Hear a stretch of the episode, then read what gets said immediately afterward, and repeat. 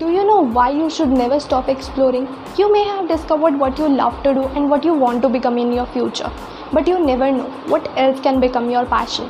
You never know how you can do one work in many other discoverable ways. So explore new friends, explore new people, explore each and everything around you because this is the only time when you can put maximum efforts in your college life. Three ways in which you can put maximum efforts in your college life. Number one, invest in your self education. Do courses and upgrade yourself on a daily basis. Number second, gather all your knowledge and information you have gained till now and explore what is that thing you want to do in your future.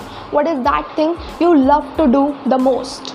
And third, do internships and part time jobs, not just to get an LOR or a certificate, but to build your own work ethic because this is the very important thing which will help you throughout your life.